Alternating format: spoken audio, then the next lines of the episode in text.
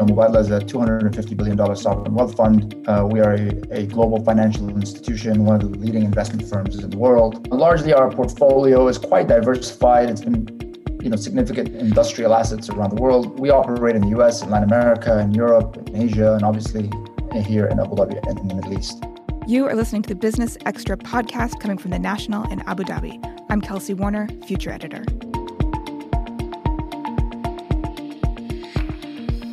Ibrahim Ajami, head of ventures at Mubadala, welcome. Thanks for joining me.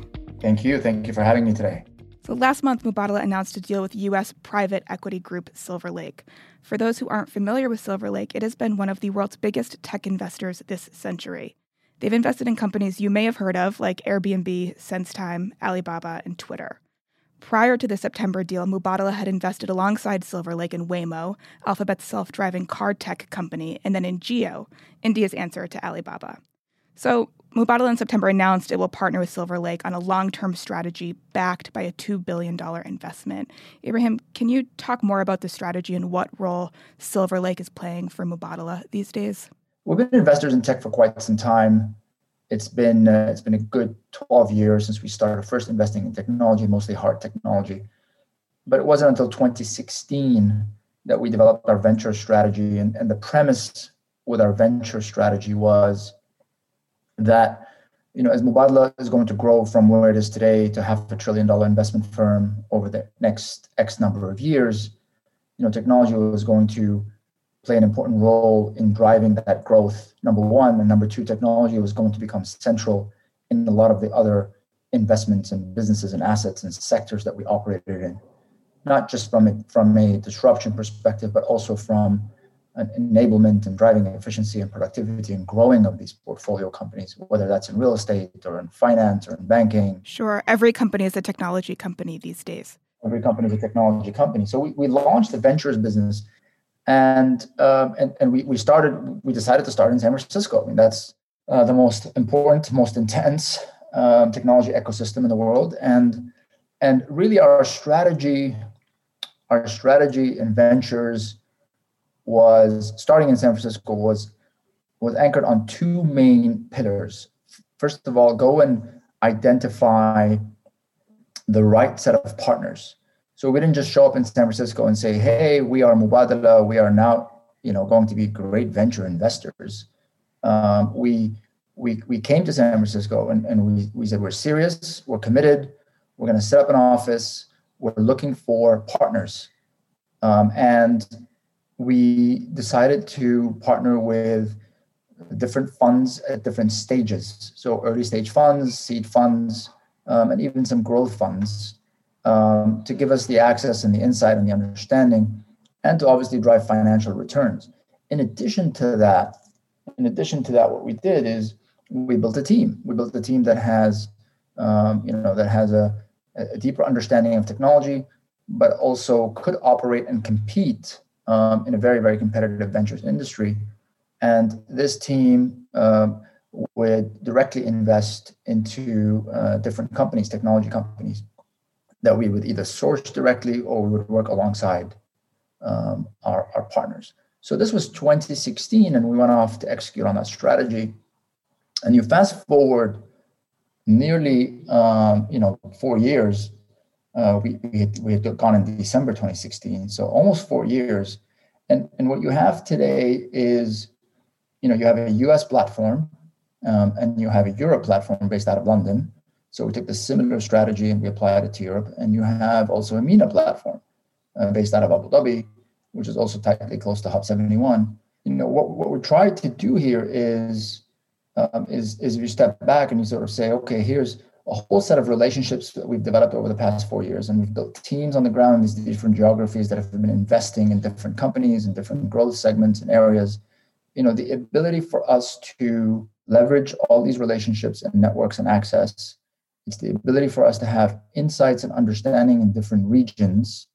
And it's the ability for us to tap into the overall Mubadala network, uh, all the relationships, the access, um, the capabilities that makes this ventures business what we humbly we humbly say one of the most differentiated and potentially one of the strongest ventures platforms in the world.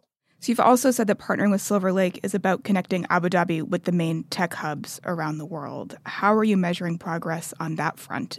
So Silver Lake is a great example. So we said, you know, we're going to also partner with the best. So we have, you know, we have over 35 smaller funds. You know, these are early stage funds, but we've also partnered with some of the leading technology investors in the world. And these are likes of SoftBank and Hillhouse Capital and Silver Lake. And we developed a relationship with Silver Lake over the past uh, four years. We've been having good dialogue with them, and and you know we did we did uh, Waymo in, in, in February. Uh, we invested in Waymo uh, with them, and really the dialogue with them was, you know, listen, we are one of the preeminent technology investors in the world. Mubadala, you seem to be very serious about technology over the next 10, 20 years. Why don't we develop a partnership together where we can, you know, we can work alongside each other's journeys as we continue to grow our respective firms. So, you know, the question I got on that day, I'll see significant amount of feedback from the industry. Says, you know, is Silver Lake a change in your strategy from an early stage venture investor to more of a later stage private equity like technology investor? And the answer is no. Silver Lake was just a, you know, another proof point that Mubadala is going to invest in the early stages of technology, but also invest in growth stages. We look for emerging partners that could potentially become leaders one day. And we also look to partner with leaders that are quite significant today. And that's how we have created this overarching map. I think the signal, too, because the 25 year time horizon was mentioned in public statements, that that got some people's wheels turning on a change in strategy. Can you speak a little bit to that longer time horizon that this partnership entails? Yeah, I think increasingly the the sort of 10 year fund timelines, um, it, it, it takes longer for some of these technology companies uh, to become quite dominant and quite important. You're seeing some investors, you know, operate within limited time horizons that are not really consistent for long-term returns. And Silver Lake's view is, you know, we are a long-term consistent partner and investor.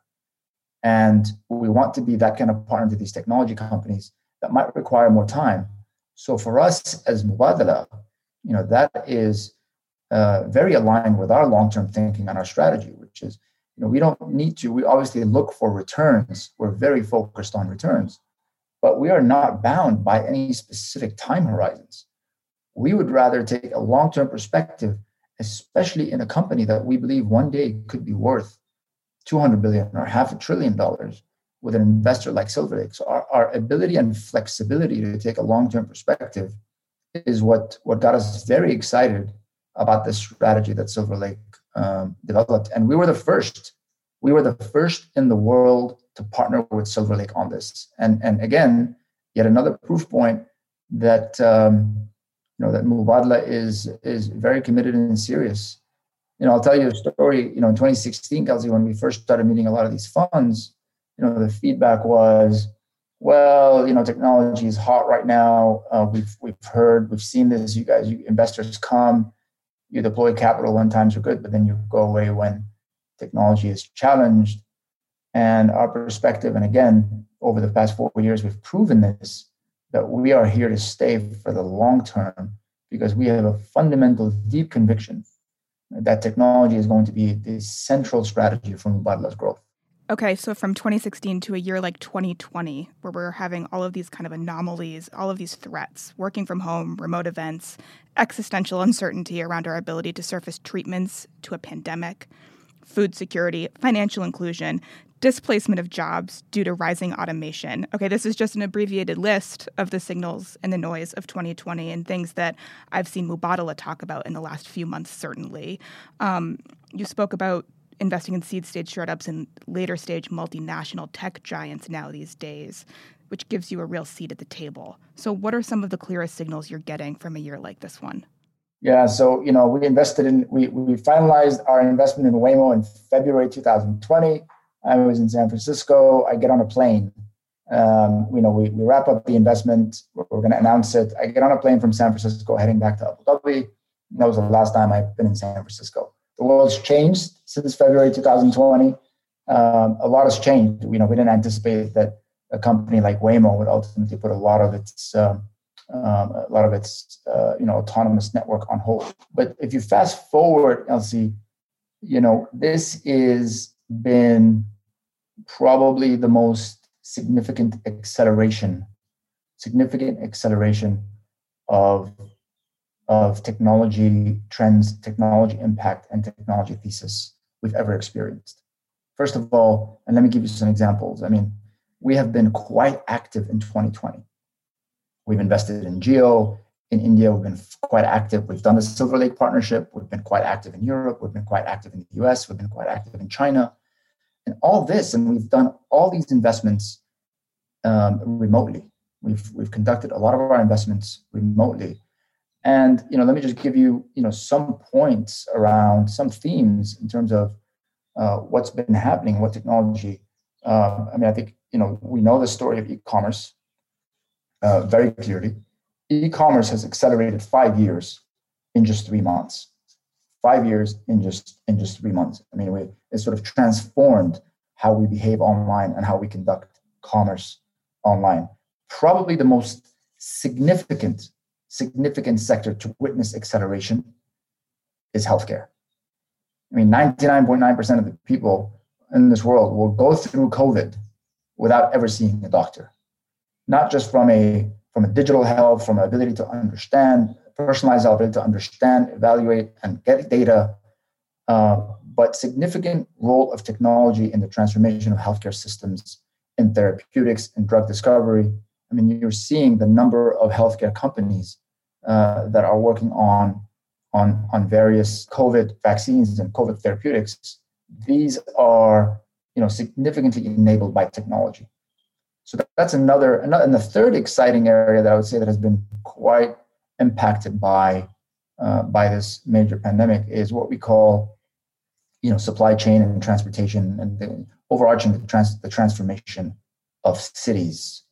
Um, you are you know, whether it's public, city planners can no longer just plan their cities based on transportation needs. They have to sort of consider social issues, demographic issues, and health issues. Uh, you're seeing, uh, you know, countries like France and the UK develop new cycle lanes and new pedestrian lanes. They're looking into different forms of micromobilities of how people can move around. One of our investments uh, in the UK is Cazoo, which is an, an online used car marketplace I mean, we've seen people significantly in the UK increase their used car buying um, uh, purchases because they're no longer comfortable with public transportation. So there's been some real change over the past 12 months uh, in areas like healthcare and transportation and e-commerce um, and financial services. You know, there's been a recent a recent survey where you know, over 40% of people in the US that's been conducted say they do not intend to visit a branch in a bank. Or how do you develop a financial institution from the ground up without ever developing a branch? And how do you ensure that you have the right experience uh, to develop a close relationship with money? So, you know, this is this is you know, it, it really is the greatest accelerator in technology. And, and it was just the reason I say like when, when I got on that plane in San Francisco in February, Never in my wildest dreams would I anticipated this to happen. And you know, for Mubadala, this is not only sort of doubling down and tripling down on our strategy that we mapped out in 2016. I mean, this is it. This is it. We will become, we, we will become, and our plan is to become one of the most significant, responsible, and leading investors in technology over the next decade. I just wonder, I mean, the question in my mind always is how much of this is going to stick? So, with tech companies like Facebook and Dropbox telling employees to work from home forever if they want, your trips to the West Coast, where Mubadala has an office in San Francisco, what do you think is to become of cities like San Francisco? What do you think will become of a city like Abu Dhabi? What can we be learning from other cities? Yeah, I mean, I, I listen. I, I, I don't know if we're ready to sort of all go, you know, remote residency. Um, but you know, I think even in San Francisco and in London, we're, we're providing that flexibility and that optionality for employees. We have beautiful offices in San Francisco that have not been used for a year. Um, but we are we are productive. Uh, we are getting more and more productive, and more and more um, effective. You know, doing things remotely. We just invested.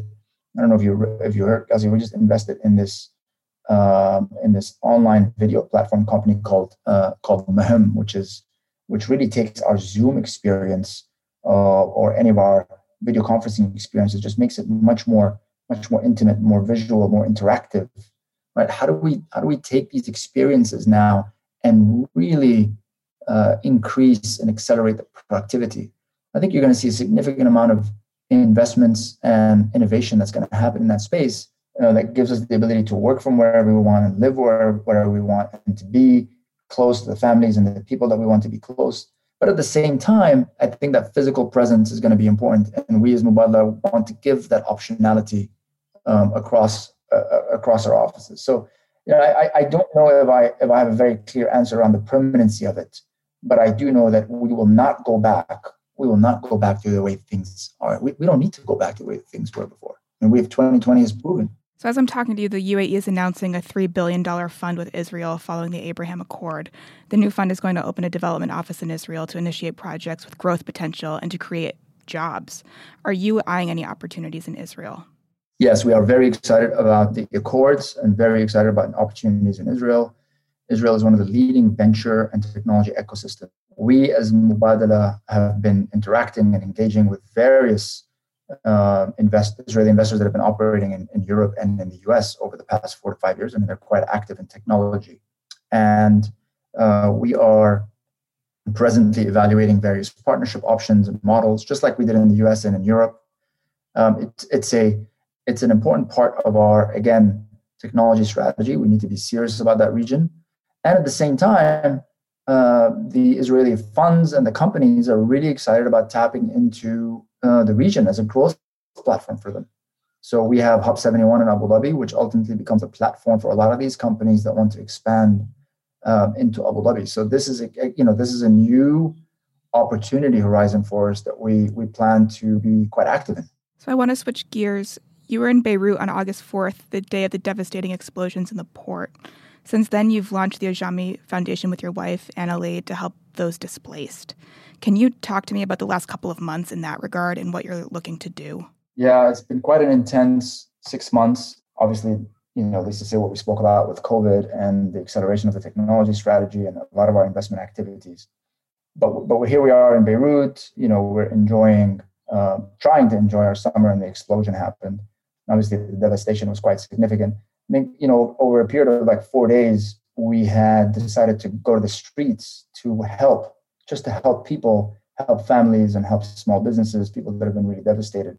And you know, every single hour and every single day, it became increasingly evident to us the impact and the damage. Um, it just it, it, it's it was unbelievable to to see uh, the devastation.